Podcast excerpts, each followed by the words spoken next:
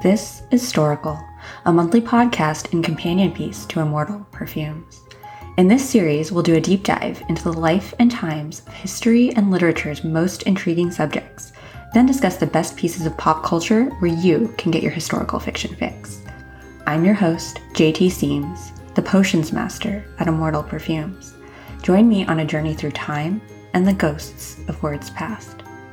This month's entry is the tale of Artemisia Gentileschi, a Baroque painter who brought the man who wronged her to his knees.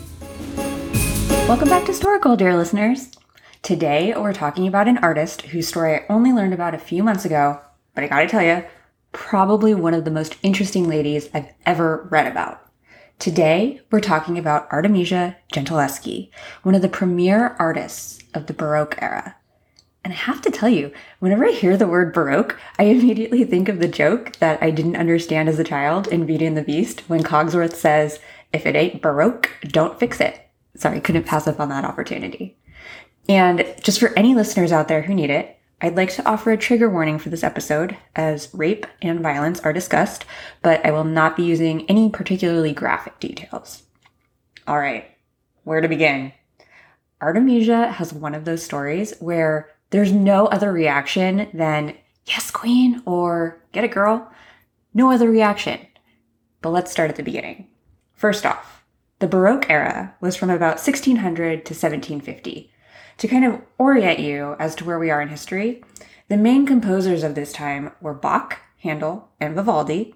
And in the art world, you've got Caravaggio, Peter Paul Rubens, and Rembrandt. And if you're like, hey, wait, where are all the ladies? Well, may I introduce you to Artemisia, who was born in 1593. So, right at the dawn of this era, Queen Elizabeth I was in power over in England, a country which will come into play for Artemisia later. For much of history, the story of Artemisia started and ended with her father, with Artemisia as more of an interesting footnote. Not so anymore. Her father was a respected working painter in Rome named Orazio Gentileschi. He had a wife, Prudenzia, three sons, and Artemisia, who is his eldest child. Let me just pause here for a second. I am actually half Italian by heritage, but I never learned the Italian language. So, as always, I will be butchering these words, so I'm really, really very sorry. Okay. Orazio was kind of a middling painter who got commissions in town at various chapels, but he wasn't lighting the art world on fire with his own originality. That was until he met a young painter named Caravaggio. Caravaggio lit up 17th century painting with the innovative use of light and shadow, as well as painting directly from live nude models, which at the time was just gasp. Orazio actually befriended Caravaggio, and this got him some gigs, but both were hot tempered, and their friendship was short lived. This, however, would have a lasting impact on Artemisia, as she was Caravaggio's only female follower. When Artemisia was 12 years old, her mother died in childbirth. This tragedy put Artemisia's future in jeopardy. Because she was a girl, and we all know how that went, her father didn't initially think about a career in art for her at all. He had plans for her to become a nun. But while Orazio's sons didn't show much interest or talent in painting, Artemisia proved herself a talented and willing student. She would work in her father's studio as something of an apprentice. She was responsible for mixing paint colors and also learned to draw as well as painting technique. Orazio taught Artemisia himself, and within three years, she had created her first painting in the style of Caravaggio. And okay, she was only 15 years old, and when I say it was her first painting, we're talking an extremely famous painting, Susanna and the Elders. Please check the show notes for a link so you can get a visual, but here's some background. Artemisia and a lot of Baroque painters were very keen on painting biblical stories. The story of Susanna and the Elders is pretty horrible. The gist of it was a young married woman was bathing while her husband was away from home, and two of the town's elders watched her, like peeping toms, with the intent to rape her. Okay, so that's the story. Here's why Artemisia's painted version of this is so radical and impressive. Art, as well as pretty much all of history, was dominated by men, and Susanna and the Elders was a popular subject. Except all the versions that came before Artemisia's suffered from the male gaze. These depictions of Susanna had her as a coy lady, like, oh my, I appear to have lost my clothes. Feel free to have a look. Whereas in Artemisia's painting, Susanna is visibly distressed and trying to push these demonic looking men away. That's not to say anything about her use of color, light, and shadow. Again, Artemisia was 15 years old. All right, so we've established that Artemisia was a well of talent. Her father had been instructing her, but props to him for knowing when the student becomes the master because it became apparent that she progressed beyond what he could teach. So let's talk a second about what a 17th century artist studio was like. Artists and apprentices would be coming in and out at all hours of the day and night. Models in various stages of undress would be present. People looking to buy art would be coming in. It was a bustling place with kind of an open door policy. Keep that info in your back pocket. Orazio knew his daughter needed an instructor to help her progress. He had been working with a man named Agostino Tassi on a commission for a museum and hired him to teach Artemisia. You can guess where this is going. Orazio was away from home one day while Artemisia worked in their studio. A woman named Tuzia lived upstairs and was a friend of the family. She had even befriended Artemisia. Well, Tuzia was a horrible person and world's worst friend because she let Tassi and another man into the studio. Artemisia was busy painting and Tassi came thundering into the room and shouted, Not so much painting, not so much painting. He then raped this poor girl who was only 17 at the time. Artemisia called out to Tuzia, and Tuzia pretended she didn't hear anything.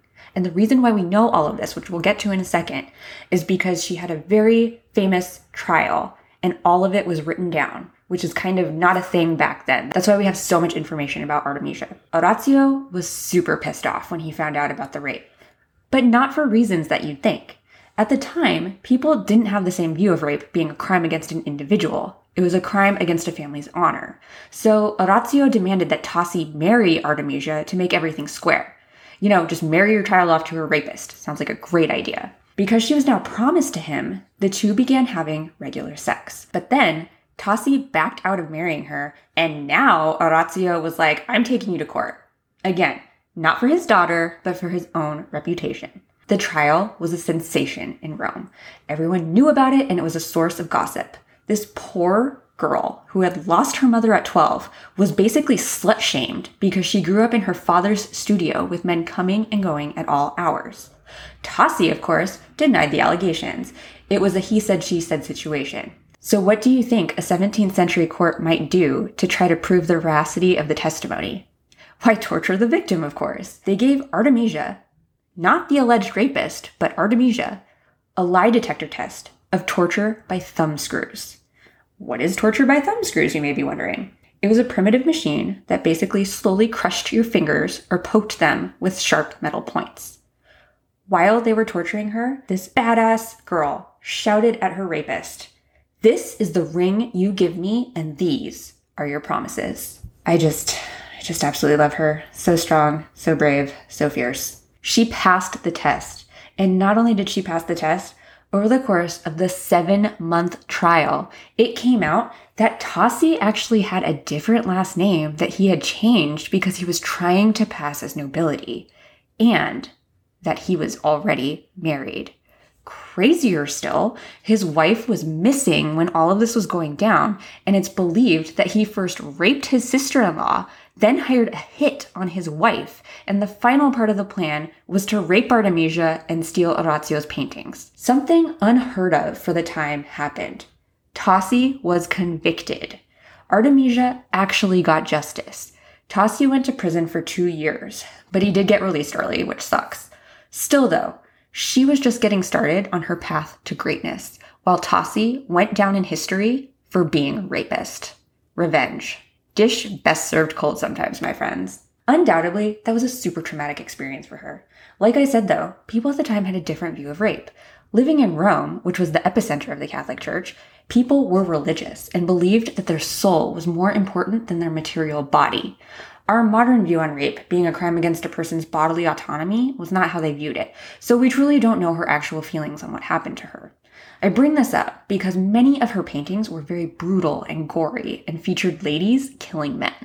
We'll talk more about the rest of her life in a second, but I just wanted to bring this up because modern art historians tend to frame all of her work as her basically just doing art therapy to process this evil thing that was done to her. I'm sure her experience influenced some of her art to some extent, but the idea that her story starts and ends with her rape is not fair and completely reduces what a brilliant painter, businesswoman, and self promoter she was. Okay, with all that said, let's get to Artemisia's second act. After the trial, Orazio arranged a marriage for Artemisia to some rando, unimportant painter. They immediately left for Florence, and Artemisia seemed content with the arrangement. All she wanted to do was paint and get paid for her work. And my dear listeners, in Florence, our girl flourished. See what I did there?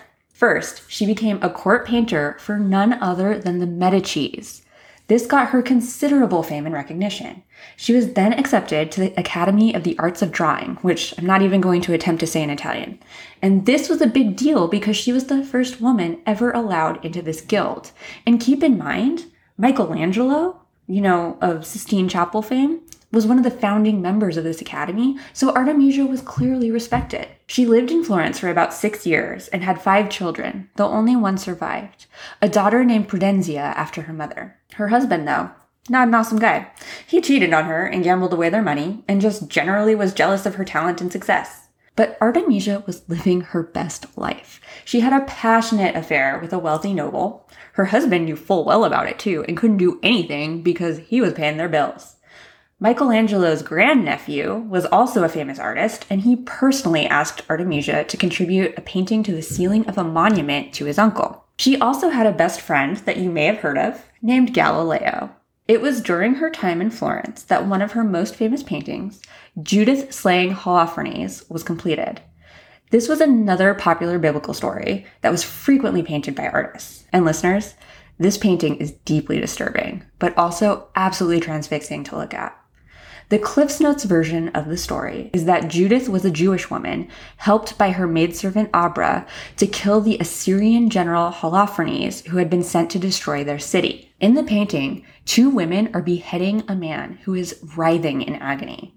Blood is spilling and the women look completely strong, like they are taking care of business.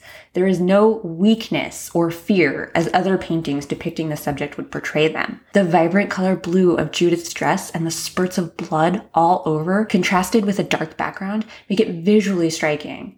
There's a link in the show notes if you'd like to see it, but please note, very graphic. This is the main painting that people point to to say that she was working out her demons. I'm sure to a certain extent, somewhere psychologically in her mind, that was true. But also keep in mind that people were really into shocking, gory stuff at the time, and she was all about giving the people what they want and getting paid.